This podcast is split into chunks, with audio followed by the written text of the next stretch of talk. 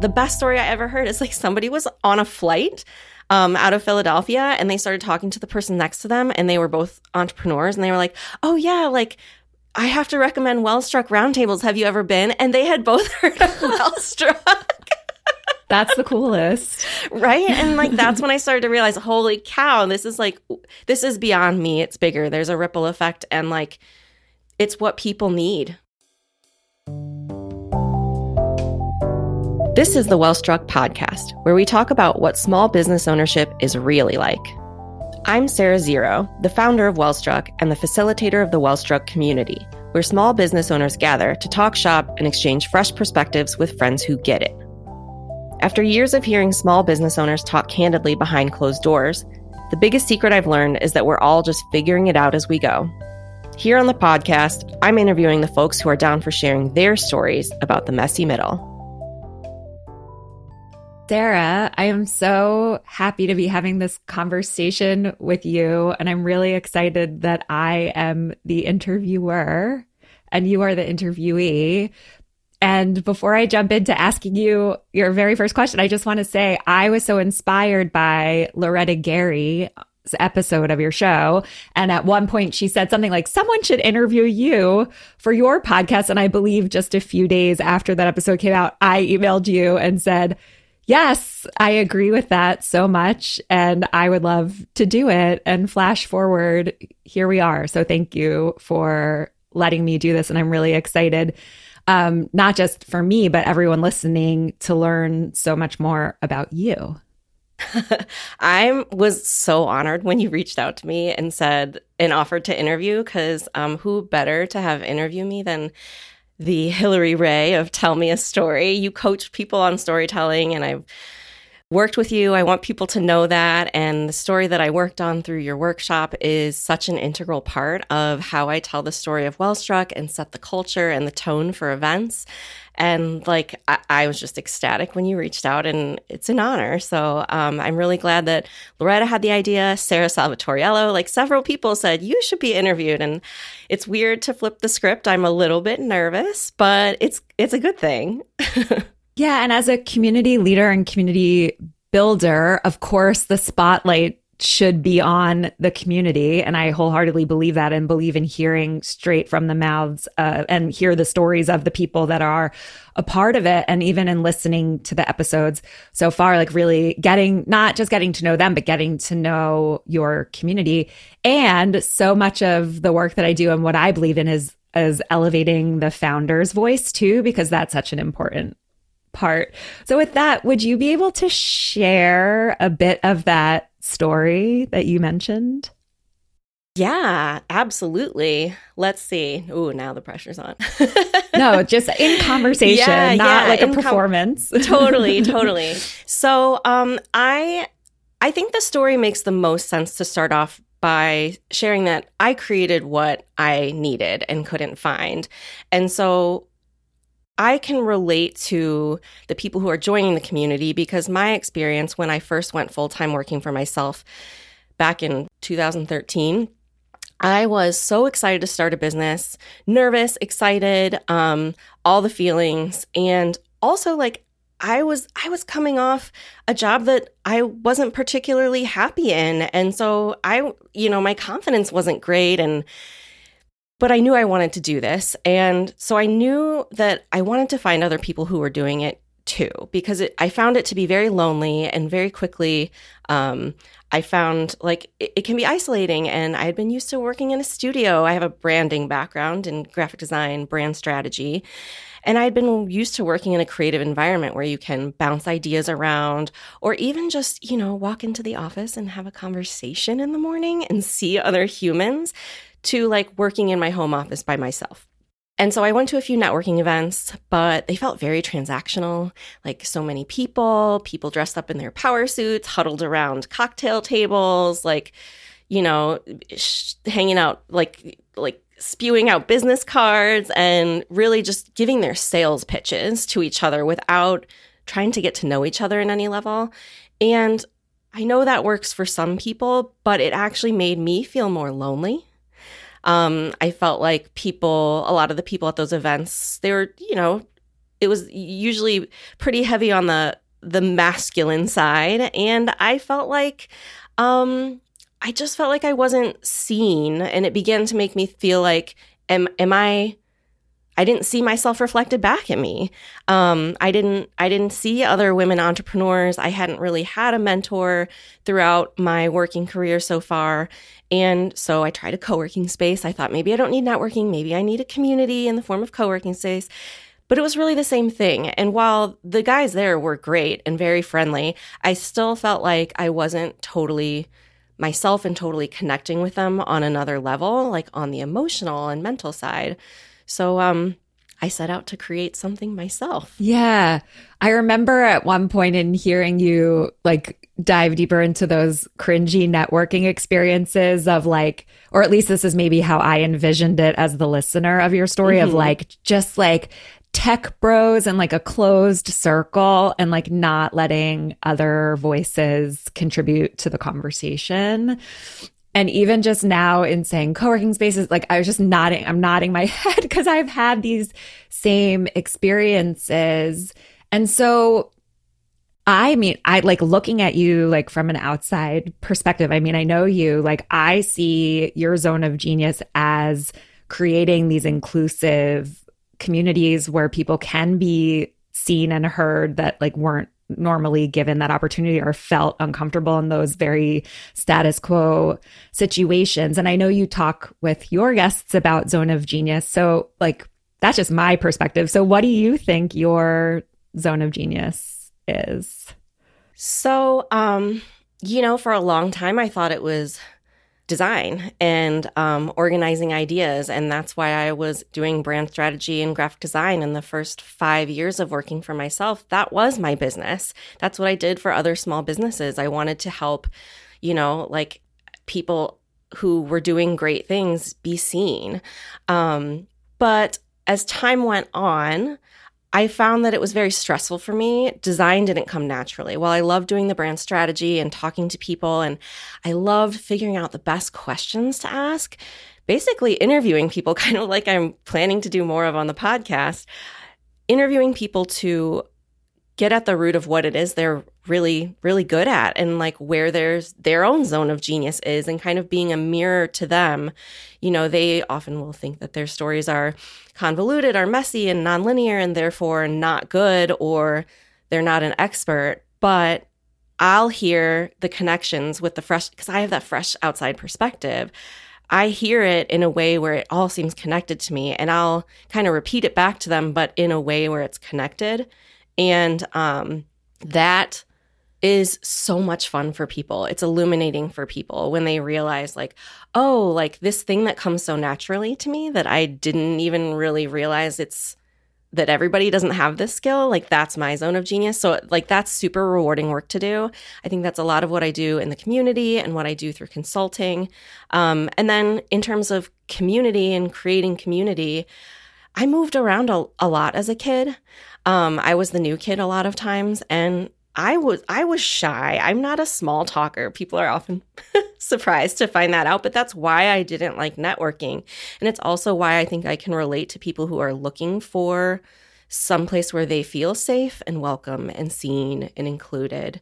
Um, yeah. And it's so interesting because I remember going to my first Wellstruck roundtable in person at Vault and Vine, and even just this choice of venue of where you had it. Like, not only was it an aesthetically pleasing space that had things I love, like plants. As you can see, we have matching snake plants. We sure um, do. But plants and coffee, and that it was for me like off the beaten path. So it felt like an adventure to get there. But even like going into the specific space of the roundtable, like the way you had everyone's names written down on this like beautiful card and the little matchbooks, like these are things that are still standing out in my mind that like clearly all of the, I feel like all of that stuff is still there within the way that your business took shape and it's creating that value and it's creating that impact and it's creating like that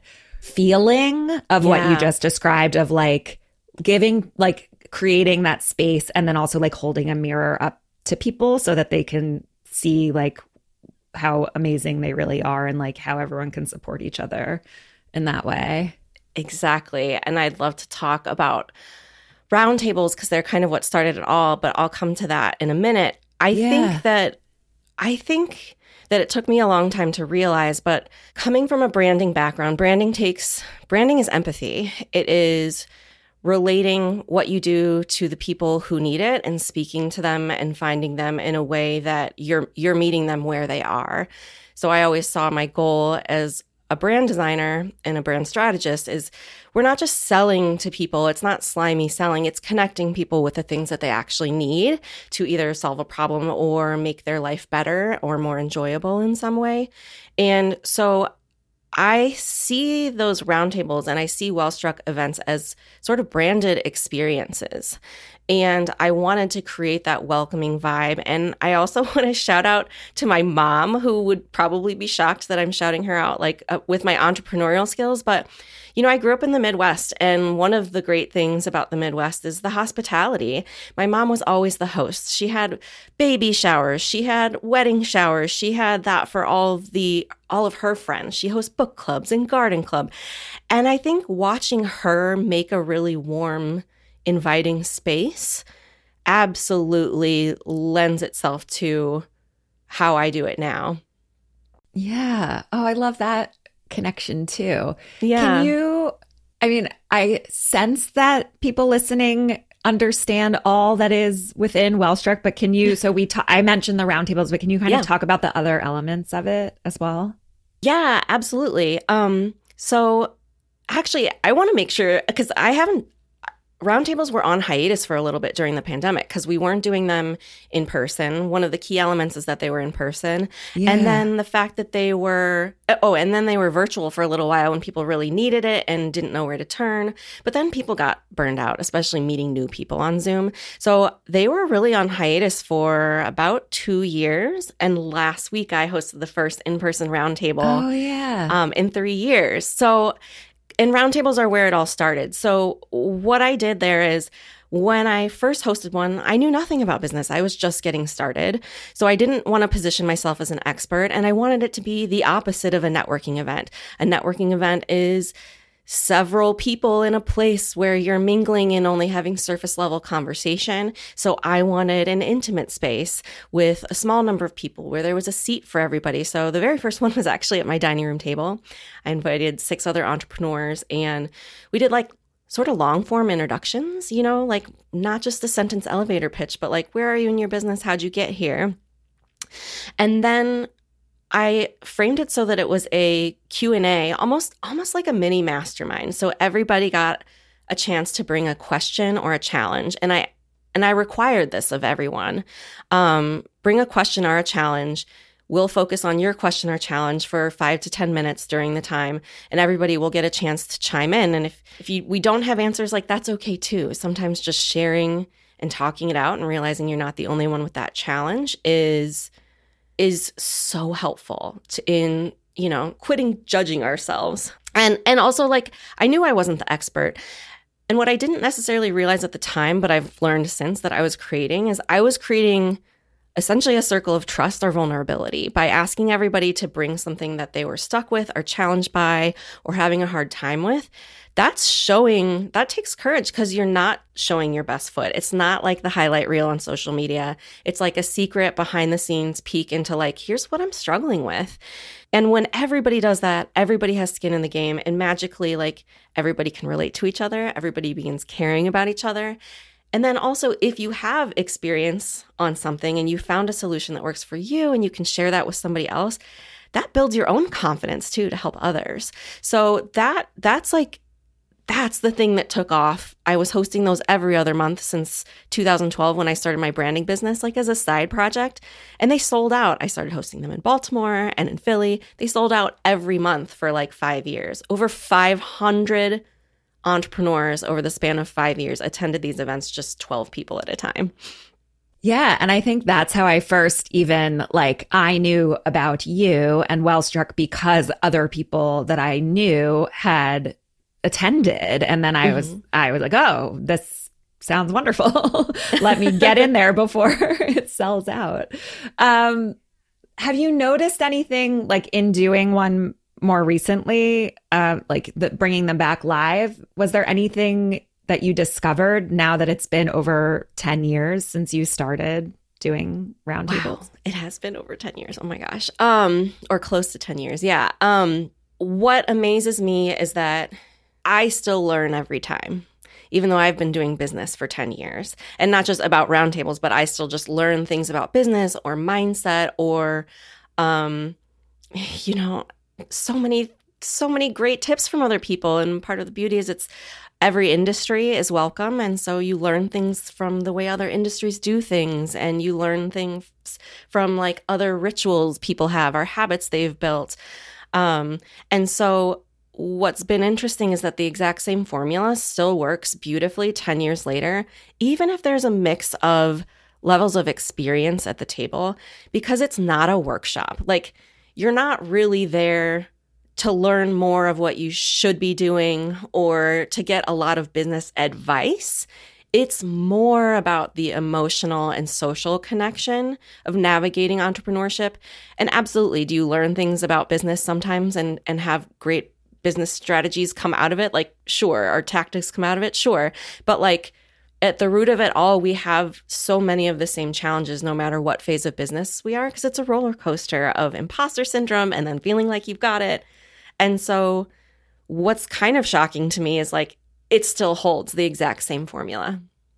Yeah this idea of willingness to be vulnerable and also take up space in terms of asking for what you want or sharing a struggle. And that I do think, and I think it's changing. I believe it's changing. I feel like I'm trying to be a part of that change of, mm-hmm. um, that we're as business owners, it's not a hero's journey story. And I think what, and you even use this term messy middle, that I've grown to really love that concept because I, the more people can share what's in the messy middle instead of like waiting for some perfect ending, that's never going to come, the exactly. more we actually get the shared experiences and the stories of everything that's going on. And that's how this, like, the trust, the connection, the the shared experience, the support, all of that can come to be. And I do like it's so great that it starts in that space and then also carries through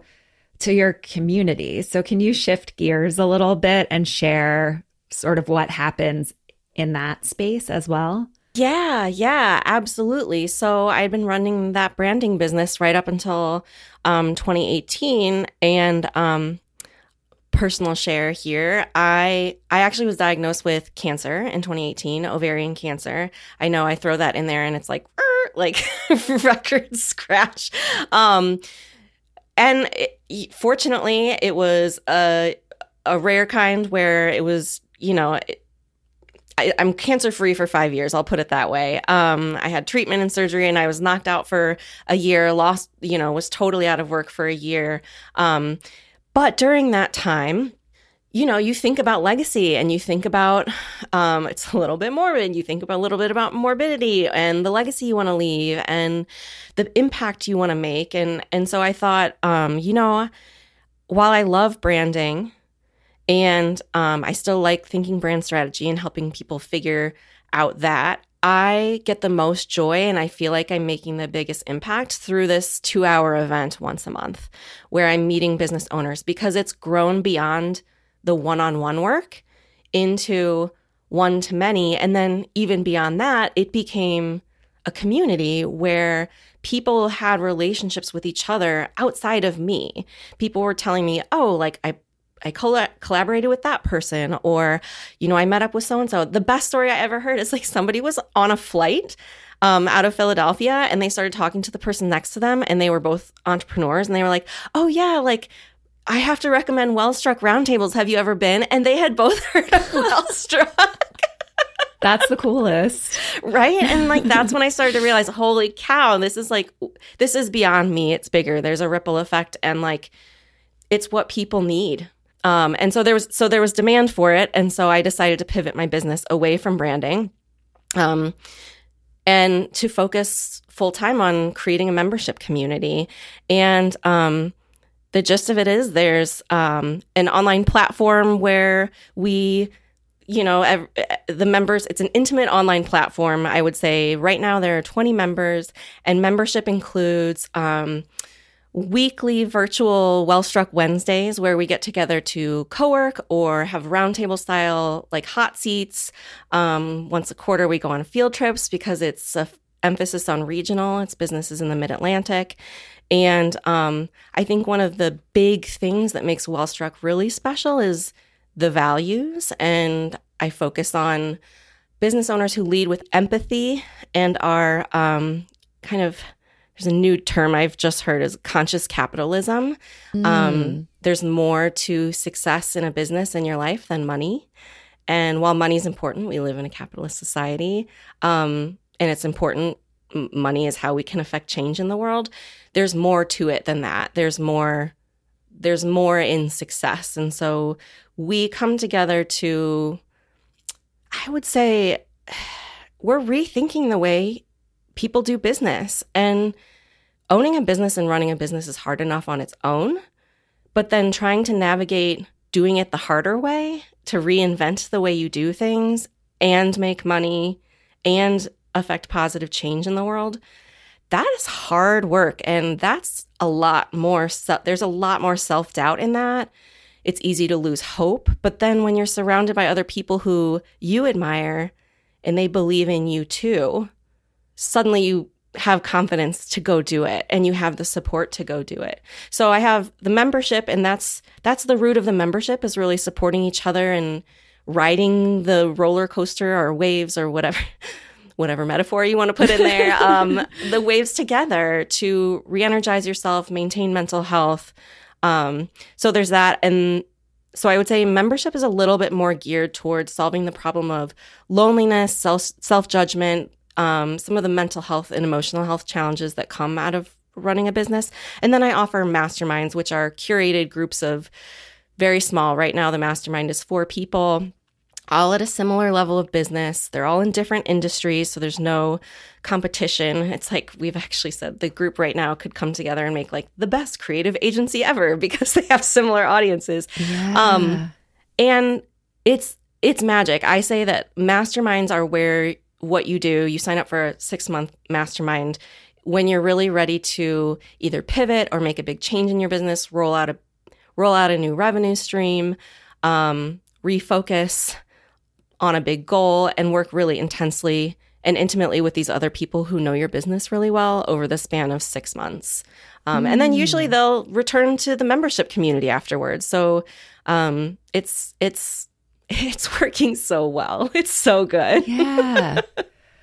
so I know I've shared with you offline about mm-hmm. this, mm-hmm. but when I like in a pre-pandemic world, I like you was fully in person with the way I even ran my business and my service offerings, but also in how I networked, my office in a co-working space, two different ones. And, and I was very used to like, and there were, were like, I could look forward to a Wellstruck roundtable and I'd found like a couple other like more unconventional ways to like build relation business relationships and feel less lonely. And when all that ground to a halt, I found myself really isolated, as a lot of people did. And I was searching for community. And I was a part of a mastermind in 2020 um, that I was in, bef- like right as the pandemic was happening, but mm-hmm. also um, like a business online community. And then uh, further into the pandemic, I found what I would say was more like a community that was more from like a per- uh, personal development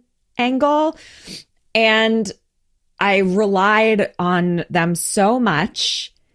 And about like a quarter to halfway to sometimes like a full year through, realized that they were not the experiences. The mastermind was not the experience for me, and the communities were not the experience for me. And I had situations in all of them where I felt like my talk about like trust and openness, like wall went up, and I stopped trusting the people in the room and trusting myself, and that I made those decisions. And so I've personally, as a business owner that still works alone, that now works from home, that like really does thrive in community and like needs accountability, especially as I like test new waters of things that feel like totally out of my comfort zone. Like I crave that again, but I'm still have that like hesitation of like, well, what if this is like the experiences I had before? And I have a suspicion that I am not alone in these kinds of worries. Absolutely. And so my question for you is like, I know, obviously, I know like Wellstruck is is not what I experienced just in like my engagement with you and Wellstruck in the past, but like what would you say just generally to someone that might be having these kinds of fears or past experiences where maybe like they were the only ones that contributed in a mastermind or they said something really vulnerable and didn't get support in return or mm-hmm. all of a sudden a community that was built on x values proved that that was not actually what was happening? yeah. Oh my gosh. This is a great question because I think it's so many people's fears. Like, I had joined communities that, like, it really turned out to be, you know, communities become a buzzword too. Like there's there's so many communities where the leader, it's really just a place for them to build their brand, um, or be the teacher, or be the guide, or seen as the thought leader. And it's always been really important to me to know that like I, I know my lane of expertise and I'm happy to share my experience with other things. But, um, you know, it's one of my members, Ashley Bernard. Um, she's actually has a background in, in marketing and community management. Um, she taught me the phrase tapping into the wisdom in the room. Mm. And we use mm. that all the time. And that's always at the forefront of my mind. Um, so that's one thing is to share that spotlight to my own detriment sometimes, which is why I'm here uh, sharing yeah. my story on the podcast. Um, to invite everybody to the table, every single bit of planning in the actual design of the community and the way that it functions is centered around the core values of Wellstruck, which are joy should be accessible to all and part of the reason that one's really especially important to me is because um, lots of people start businesses because they've always wanted to be an entrepreneur or they're a rebel and they want to. But a huge number, a huge percentage of business owners, particularly people of color, especially women of color, start businesses out of necessity because they were either underpaid, undervalued, unwelcome, um, and worse, even discriminated against in their previous jobs. And I think people who have had those kinds of traumatic experiences so dramatically that they had to start their own businesses so that they could feel safe, those people deserve access to what will bring them success in their businesses. And I truly believe that, yes, while I talk about, um, the emotional and mental aspects and, and benefits of the community. Um, when you put the relationships first and trust that vulnerability over time, I don't ask people to, you know, rip the band-aid off necessarily right away. You can wade your way in and start with small, small challenges that you're sharing and then work your way up to the bigger ones if that's what makes you comfortable. Um, I think everyone deserves access to a community that is going to help them succeed with their business. And there are lots of studies and statistics on the effects of connection, community, um, feeling supported, mentorship, having a guide, having a coach. Um, and for a lot of people, that might not be financially accessible to them. But when it comes in the form of a community and you have access to all the other people in the community, somebody's always there to chip in or have a conversation or even just say, "Hey, I, I feel the same way," um, and and that's what I want Wellstruck to be and to feel like. And because I talk about these values so highly within the community, and it's a part of the application process. Um, I've attracted people who really adhere to these. So the other ones are listening is key in building trust.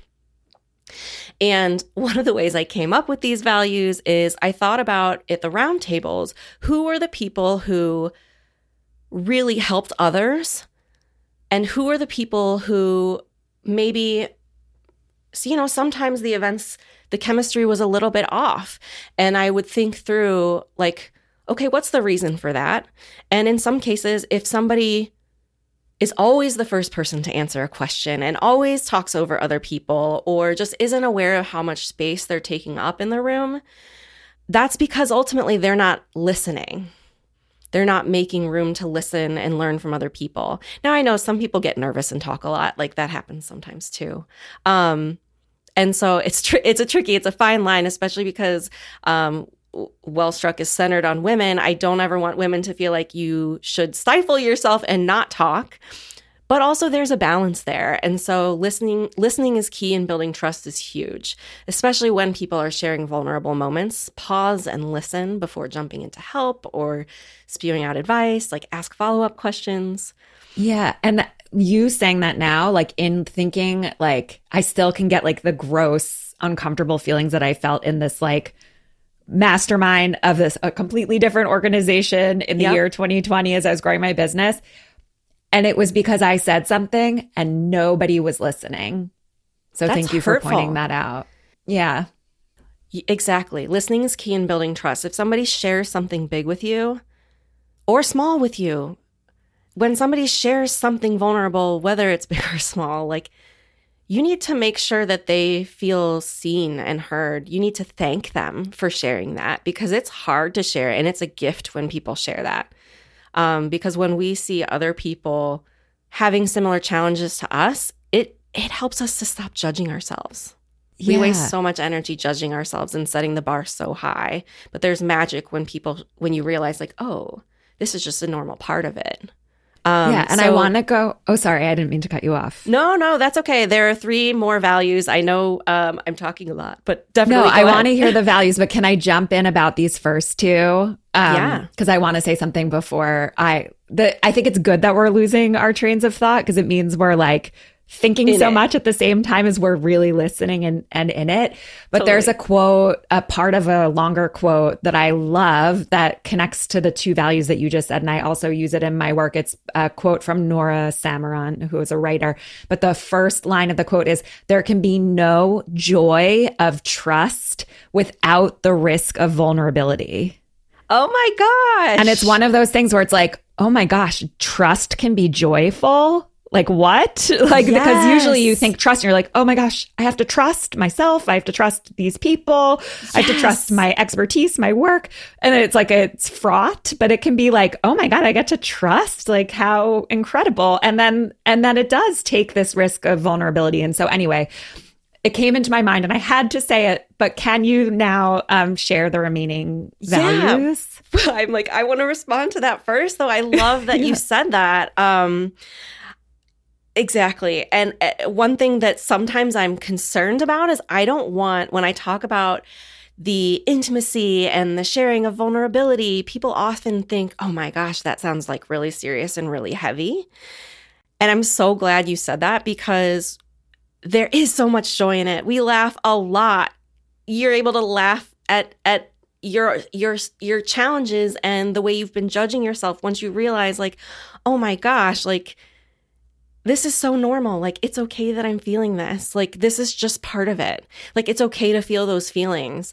Um, I just hosted a mental health panel for entrepreneurs a couple weeks ago, and Majette Reyes was one of the panelists, and um, she really reiterated like it's okay to feel things. Like you don't always have to be feeling joy or whatnot, but then also when you share those things and have connections with other people, that's where the joy comes in, and the trust, and like that's that's when people really feel like friends because they are. Um, yeah. I hesitate to say like Wellstruck is where you get friends because that can sound frivolous.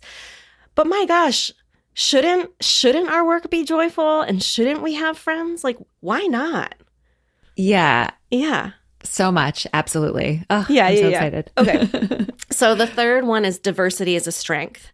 And this one's really important to me because um, to be real transparent, between 2013 and 2015, Wellstruck roundtables were like all white ladies. Um, and like cis white straight ladies for the most part. And um, you know, the 2015 election came around and I did a lot of awakening myself. I had grown up in a very um, homogenous place. I went to a school that was quite homogenous and you know, it's embarrassing that it took till my 30s to really realize that I had been surrounding myself just with this homogenous group of people.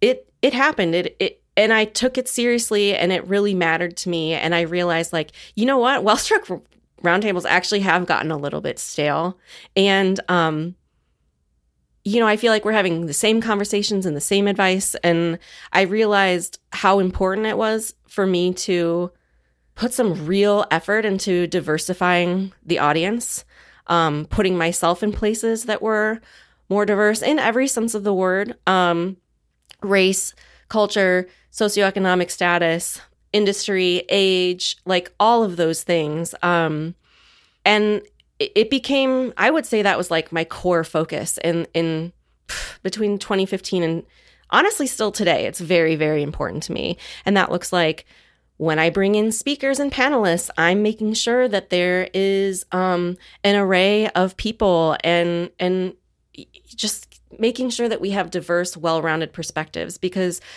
community is so much stronger when you have diverse perspectives and so I focus very much on saying, like, yes, we are tied together by core values, but I wouldn't necessarily say we're all like minded. Mm. I try and hmm. stay away from like minded because I think diversity of thought's really powerful. Those values are non negotiable. But um, yeah, so gosh, it's something I, I would like to get better at is is actually talking about some of the work and what that looks like and how that actually how i'm aligning the actions of myself and the business um, to create a welcoming and inclusive space. Um, you know, I used to not talk about it because I thought talking about it meant automatically it was performative. But then after some coaching and, and working with DEI consultants, I'm learning the importance of talking about it, not because you're bragging and saying, look at me, I'm, you know, the white lady who's doing things right, but to show others, like, here's ways you can do it. Here's how I'm working at it. And I'm always practicing and always getting better with it. Um, and, and, you know, it ties in with all the other values. So, um, diversity I, is a strength for sure. Yeah. I think you just said it so beautifully too. And that because it's a value, like, yes, you can and should tell stories of like everything that lives within that value, but mm-hmm. also you just so succinctly and beautifully showed why it matters to you and like everyone listening is gonna be like oh yeah that's like so well said and also so real not performative at all and something that like maybe i'm gonna reflect on a bit more and i'm sure other people listening that, that might happy. be cis white women are gonna think about it and do yeah. something about it yeah, that makes me happy to hear. And it ties in with the joy should be accessible to all because, you know, when I first started Wellstruck, it's because me as a woman felt like I wasn't seen or safe or heard or valued in heavily masculine spaces. Um, and that pales in comparison. In fact, I don't even really want to compare it to um, what I was speaking about before about the reason so many women of color start businesses. I I want all of us to be able to see leaders reflected back to us so that we can picture ourselves in those roles and so that we can learn from each other. Um, gosh, it makes our businesses better too. Like, not only is it the right thing to do and does it make it a brighter, more vibrant community, it's also smarter money wise. yeah. And that goes back to that like challenging like late stage capitalism and all the awful things that are happening because yeah. of that too. Yeah. Okay, so um, let's go to the next value. yes, yes, yes. Um, iteration is necessary for growth, and this ties in with diversity is a, is a strength. Iteration is necessary for growth is um, true in so many ways. It's true in growing your business, like you are going to fail, and you hear that phrase time and time again: "Fail faster." Well, it still is hard when you're in it, but like we need to trust that we are going to make mistakes, other people are going to mistakes. If we share those mistakes with each other in this like safe, secret sort of community space, we can help each other avoid other mistakes. And then also when it comes to practicing diversity and inclusion and beyond, iteration is necessary for growth. You don't, you've never arrived. The community hasn't arrived. I can't ever say like, oh, Wellstruck is diverse or Wellstruck is inclusive. I can say that I'm always practicing that. Mm. It's an ongoing practice, and I learn all the time. And I'm always listening because listening is key in building trust. And then the fifth one is clarity inspires confidence and momentum. And when we keep all the ideas in our head and we spin it in circles and we don't say them out loud, it's a muddled mess. It's that messy middle. And um, so I think there's real importance in talking it out with other people who know your business or know your values and kind of know what you're trying to do.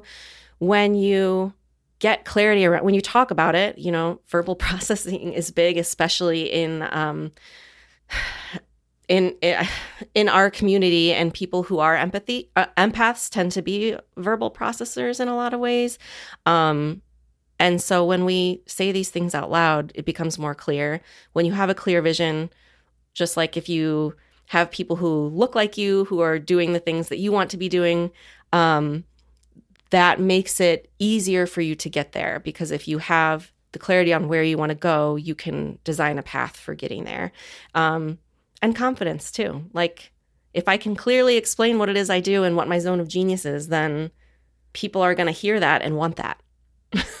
yeah. And being mm-hmm. in a space where many people have clarity at the same time, there must be this energy of oh my gosh. joy, excitement, motivation, like knowing what the right next steps are and building trust and that it's all happening, even when there's iterating and mistakes and all of it, like seeing that as like learning and, and growing. Yeah. It's so cool. Oh my gosh. And then like there's a simple prompt. It's like the most simple thing that I share every week in the community. And it's share one small win from your week mm. and three goals for the next week. And surprisingly, even though this is one of the easiest features of the community as a community manager, uh, people consistently say it's one of their favorite things. And one of the things that's my favorite about it is that you will hear people's struggles through their wins. You know, I didn't, you know, my win this week is that I survived. My win this week is that I didn't quit. My win this week and and you'll hear you'll see like a few weeks of that in a row. And there's one person in particular that stands out to me from the last year, Brooke Forey, who is uh, the podcast host, co-host of Good Enoughish podcast. She's the founder of Balance Bound Planner, and she's a co-founder of um, Curious and Co. She and we met sitting across the table yes. at one of your roundtables and have been friends ever since. Yes, so thank you. Yes. yes. So she's been doing the the Curious and Co brand business has been hers for a, a long time. She's been doing that for years, but she just launched this product, Balance Bound Planner, a couple of years ago. It's freaking hard to launch a product. Holy cow. There is a lot of struggle and a lot of stuff that people do not see behind the scenes. And Brooke put in the work. And it was hard at times. And um, I'm sure it's still hard at times. But to see her post the struggles and surviving, da, da, da, da, da, da. And then last year, magically, not, not magically, I shouldn't say magically, it seemed magic on the outside. All of a sudden, she started having all these successes.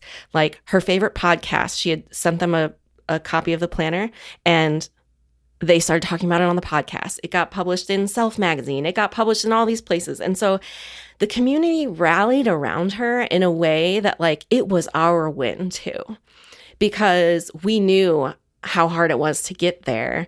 And um, so, uh, yes.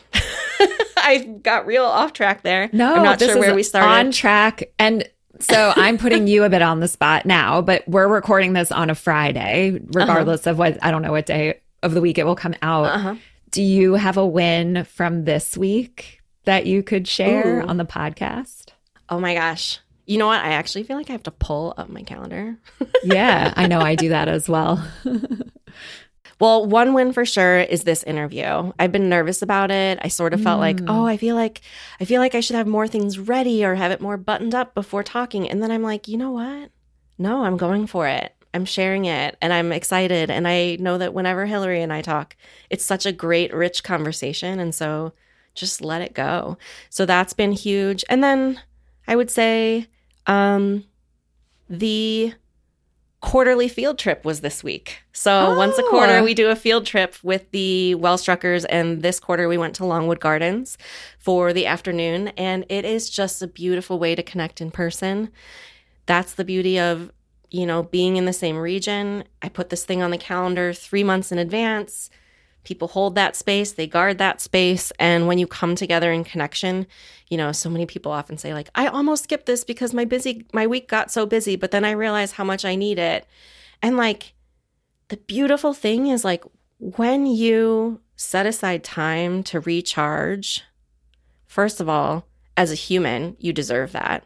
You don't have to rest to be productive, but I find rest to be productive in the sense that it re-energizes you, it brings you happiness, it is fun, it brings you joy. Um and then like a secondary result that often happens is like, oh, so you do end up chit-chatting a little business while you're walking around together and like there's always aha moments or collaborations come out of it. Um and so at a time when um I really needed it, it was really beautiful to see so many people in person on Wednesday. So that's a huge win in my book. Yeah, and to be in like Longwood Gardens is nature, uh, curated Oh my gosh. nature, but to be in a beautiful place too together Yes. seems Yeah. so wonderful. Yeah, it was it was a sunny day, but we're in mid-March. It was very cold and very windy. But we walked into that conservatory together and it was like I said, this is the the cheapest tropical vacation I've ever Oh, been yeah. on. Oh, you get a dose of that air and friendship and like it's the reset you need. It's so good for you. You have to build that in as an entrepreneur or you will burn out. And we Yeah. cannot afford to burn out. And also you deserve it as a human being. Yeah. So I know a question you've asked past guests is about something that they're currently like working about on or like Mhm. figuring out or in process with in terms of business, but I would like to just ask you it can be bus- personal or professional like is there anything that you want to share that you're like currently in progress with figuring out or iterating or creating? so many things. Um, one in particular that we've talked about a little bit today is I've been so hard at work in the community, building the community, making sure it's good, making sure that people feel connected, making sure that I introduce people to each other. So it's not just me at the center of the wheel, like a spoke going out to all these people. I want, I think the mark of a true community is when it's interconnected, um, not just that spoke. Um, I got that from Gina Bianchini, who's the founder of Mighty Networks, who our, our Mm. community is hosted on Mighty Networks, and I couldn't agree with it more. Um, so, but as a business owner, the problem is I've been so into the community that, and I had this huge community built up from the years that I was hosting these events.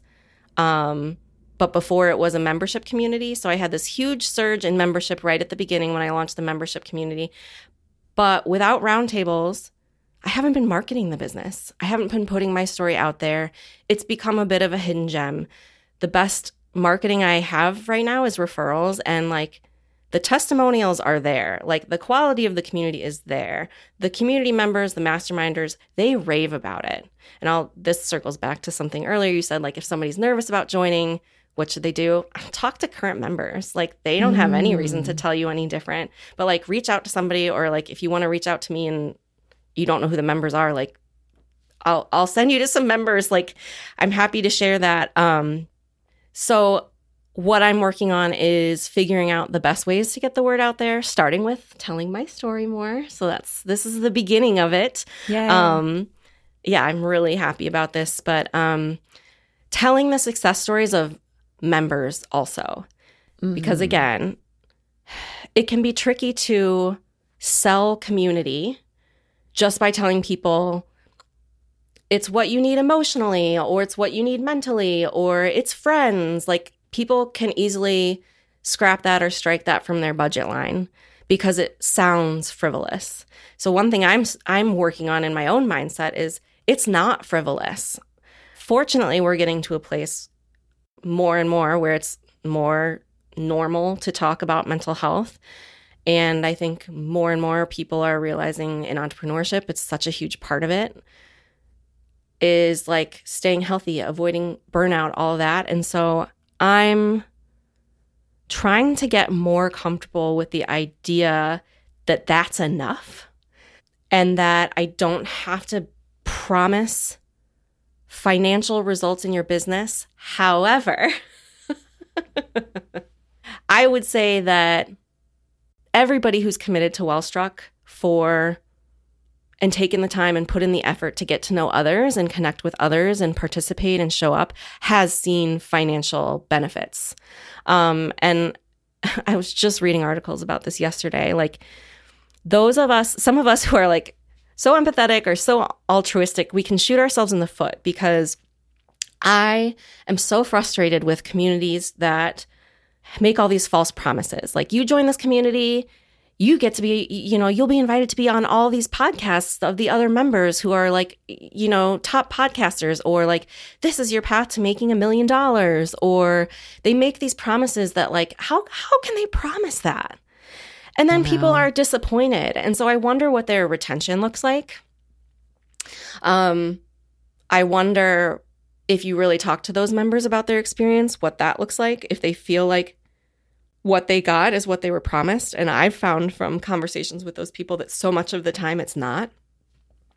And so I, find myself a little bit envious of those who are really, really, really good at marketing themselves. But then once people get into it, it's not that great. I kind of see Wellstruck has been the opposite. And um, while I can't, while I don't make promises about the ROI, I just, the thing I just read said, try to shift your mindset to tell the stories of what the typical results are. What are the mm-hmm. typical results? And so I would love to shout from the rooftops about some of the business successes in addition to the emotional and um, mental benefits. Um, I want to tell those stories more and give my give members a platform to share that on and that's my vision more for the podcast as well. Mm. um, and and sharing some of the messy middle of how they got there. Yeah. So that's that's what i'm figuring out is how to do that.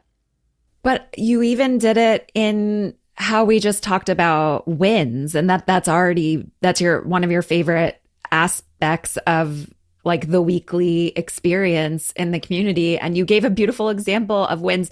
And I think this is also a really beautiful lesson no matter what kind of business you're in. And I know we had this conversation sitting in mm-hmm. Rittenhouse Square over mm-hmm. coffee mm-hmm. and tea of playing a role in someone else's success and how like what mm. is our place as like a service provider or a community leader of like what like what can we take credit for or how can we um share our part in that success because we want to celebrate the win but also because of everything that you just said of like what you can show is possible with the work that you do. And then really that's helping other people see what's possible for them. So it's completely in service of other people and not like a braggadocious, like, look at me, I did this with this person kind of thing. But I, but I love that that's a goal of yours in showcasing the wins of the people that are in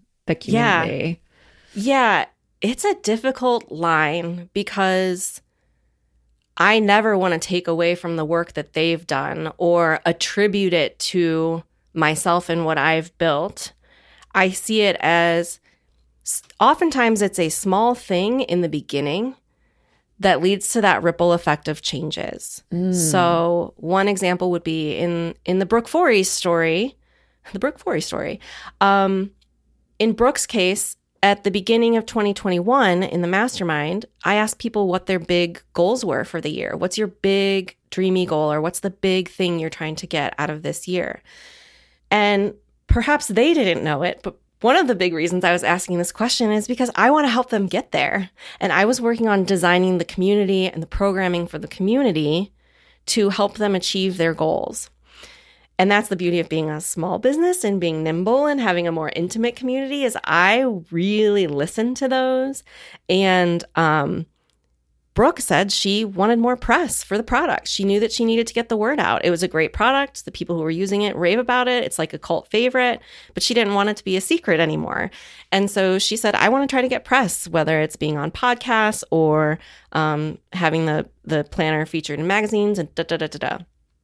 Well, I happen to know that one of the other masterminders, Estelle Tracy from 37 Chocolates, is not only a chocolate sommelier and um, she she leads chocolate tastings and other gourmet food tastings. Um, oh, I could talk about her for a long time too. She's been an amazing That's member. Incredible.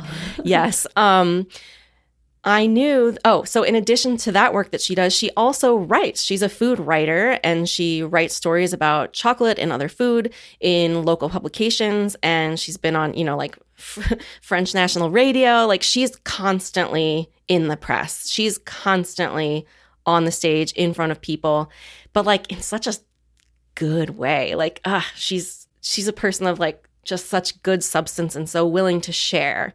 And so I reached out to Estelle. One of the things that we do in the Wellstruck community to tap into the wisdom in the room is we have peer to peer workshops. So if I notice something, somebody in the community doing something really cool that's working for them, whether or not it's their line of business or not, I'll reach out to them and say, like, hey, Estelle, several people said their goal this year was to land more press. You've been doing an amazing job of that. Would you be open to teaching, you know, an off the cuff workshop, like behind the scenes? Just walk us through. Like, you don't need to prepare a presentation, it doesn't have to be a formal thing. Like, just consider it to be like a roundtable or a coffee date where you're sharing the behind the scenes. So later that month, Estelle you know, so graciously agreed. Um, and that's the beauty of give and take community. And she taught an absolutely amazing workshop.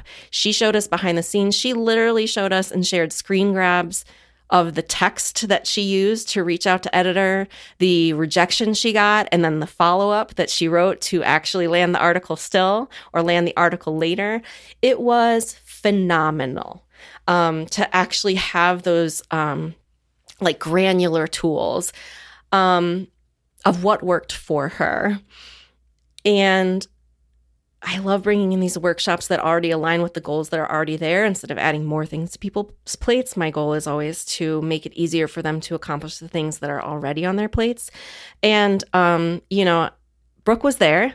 She participated in the workshop and together we collaborated on a like crowdsourced Google spreadsheet of press, podcasts, all these different like media outlets. Um, if we had any contacts there, we shared them and, you know, had some guidelines for like how to use them, how to reach out. And, um, you know, six months later, Brooke had all this press was featured in Self Magazine, was featured in, you know, this podcast, which led to a collaboration with that podcast, which led to a product line, which led to, it's like, it's the ripple effect. And, you know, again, I've been like a little shy about sharing these stories because she did the work.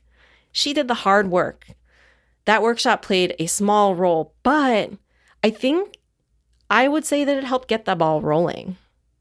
Well, and it shows even in how you just shared that story, thank you. It shows that it takes community and it takes collaboration and it also also takes that vulnerability of saying, Hey, this is like actually what I want and I don't know how to get there. That's how things happen. So it is, it is, it does feel uncomfortable. It's like you absolutely were a part of that now I forget how you describe it, web interconnectivity mm-hmm, of mm-hmm. getting that to happen. It was even like we're recording this very soon after the Oscars, and every time anyone from everything everywhere all at once came up to accept an award, which was like the entire three hours of the show, mm-hmm, they mm-hmm. all talked about the power of community and like how that ha- like how the production from the production through to like how they all see each other and the story that they're telling or mm-hmm. that they did tell and that was such a big shift even in like how Hollywood talks about film or like how things get made that it isn't done in silo it's not one person that gets to like stand on a pedestal and all of that that like why not celebrate all of the interconnectivity right. that happens because that's a beautiful thing and there's another thing that's still in this day and age a little bit unconventional to name also yeah absolutely and i'm just i'm trying to remember that like by telling that story and the small role, see, I keep minimizing it, the, the role that Wellstruck played in yeah. it, it's not taking away from that person at all. It's not taking away from the work that she did because lots of people can attend a workshop like that and then not do the work. She put in the work. So, um, so that's one example. And yeah. by the way, while we're t- talking about community and lifting each other up, I want to shout out Karen Claflin. I was watching their st- Instagram story this morning, and they they're an amazing copywriter, and Karen was the one who suggested the concept of telling what's typical, telling the stories that are typical. Um, they're an amazing copywriter. Check them out too. cool. Ooh, thank mm-hmm. you for that resource. Yeah. Um, earlier this week, I was doing an interview where I was the person being interviewed and I didn't know what questions were being asked of me. And at the end, the interviewer asked, Who is one person that you would really like to meet and why? And because you're saying it out loud, you're creating opportunity or possibility that that could happen. And I paused for a moment because I I knew exactly who I wanted to say, but there was that split split sec- second in my brain where I was like, "Oh my gosh, if I say this out loud, what if they hear? Or what if someone knows them? Or all these things that actually would lead to the thing happening or like what if someone also like what if someone laughs at me because it's like a pretty big scary name to name?" But I moved through that like fi- like flip book of like oh my gosh, like you can't say this out loud. And I said it out loud and like it could go out into the universe for people to hear. And I don't even, it's not even about that it went out into the universe. Like after it was over, I was like, I'm so glad I said that out loud because why would I keep this to myself? So I say all of that because you have this beautiful question that came up in the Brooke Forey story of what is your like secret scary goal or big audacious goal that you could that you haven't maybe said out loud or like you just want to say it out loud more. And so I would like to turn the tables and ask you that and if you had one you would like to share. Mhm. I do. And part of what's been scary about it is in the past I think I've been again it's like I, it sounds like a vanity goal, but I think that there's substance there. And so um I I would love to have myself and Wellstruck featured in Entrepreneur Magazine, Forbes Magazine, um, Inc., some of those bigger press names because I feel like that gets the word out there.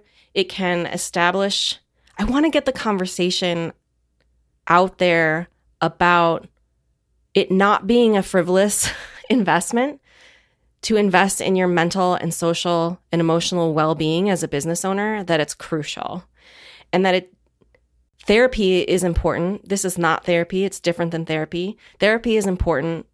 And also there are other ways to tap into the mental health resources that you need and that it can be fun. And i think there's a way to tell that story, especially when we're talking about like the great resignation and people starting their own businesses, the freelance economy where people are working by themselves, like more and more and more, our culture is going towards people working by themselves, for themselves, alone in silos. And I think community is going to be absolutely critical in literally maintaining your sanity and being able to continue on. And not only that, but it really does lead to more profitable business and collaboration and so on. Yeah. Thank you for sharing that out loud. And also, I want to yes and it by say it's really the only community and connectivity is essential for how our society is going to survive, how our world is going to survive, how like new money structures could emerge, all of that. So, yes, and to all of that as well. And thank you for naming it out loud. And I think naming even like where you want these stories to be told to, it's like, oh, well, what a value add to all of those publications that you named, because here's a diversity in perspective um, and a way to think about it that I imagine hasn't necessarily been showcased in those pla- on yeah. those platforms. So yeah. thank you for sharing it out loud. Yeah, the story hasn't really been told. And as I really reflect on it's like there's so many benefits of the community that I think I my marketing message sometimes get muddled gets muddled about like what is the differentiator for Wellstruck, what does make it different. And I think more and more owning the idea that like the mental and emotional part of it is enough mm-hmm. and that there are not communities like this. There are communities that focus on hitting metrics, hitting certain financial goals. And like I said, those things are important. But so is this stuff. so is what Wellstruck's doing. Yeah. My favorite question whenever I have been the interviewer, which I'm mm-hmm. having so much fun doing, is mm-hmm. is there anything else that's top of mind for you um, now that we've had this full conversation? There really is nothing more important than human relationships with depth what is there if you don't have connection and joy and fulfillment and support in doing the work that you really think can pave the way to a better world?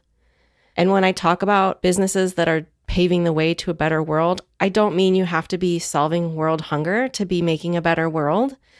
All you have to do is be leading with empathy, rethinking the way your company culture is the way you treat your employees, the way you treat yourself, the way you prioritize your budget, where you invest, where you invest your time, who you're surrounding yourself with, um, the content you're consuming, the content you're putting out there.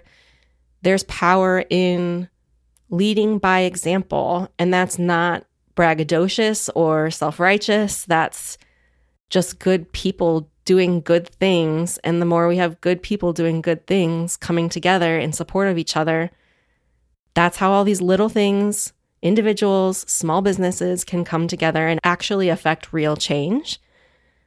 That's the ultimate big dream for Wellstruck. And when I tell Wellstruckers, you are changing the world, I genuinely believe it.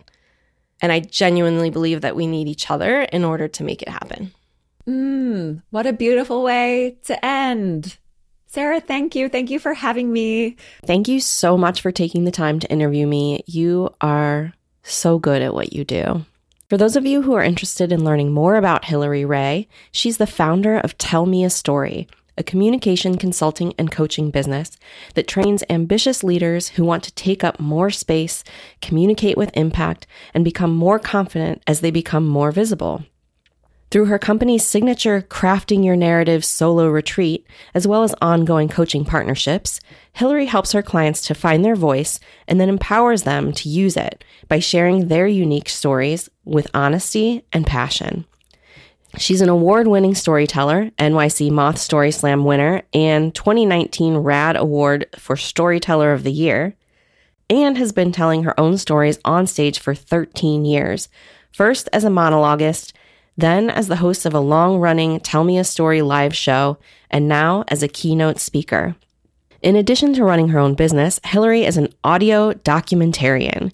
She produced and hosted three seasons of Rashomon, a long form narrative storytelling podcast where one family tells every side of the same story. You can listen to it on your favorite podcast player. Learn more about Hillary at tellmeastory.info. You can also subscribe to the Speak Up, Hillary's biweekly newsletter at tellmeastory.ck.page slash join. Tell her I sent you. Wellstruck is a community for empathy driven entrepreneurs who crave a nourishing home base with friends that challenge and champion each other. We host both virtual and in-person events for members throughout the U.S. Mid-Atlantic. We're now accepting applications on a rolling basis, so go ahead and apply today at wellstruck.com slash membership. Thanks for listening to the Wellstruck podcast, where we talk about what small business ownership is really like so that you can be more confident about the messy process of figuring things out as you go, because that's what we're all doing. If you enjoyed this episode, please subscribe and share it with a friend. And if you're a small business owner, join us for a Wellstruck Roundtable. You can subscribe to our email list where we share upcoming events at wellstruck.com slash subscribe. And remember, you got this.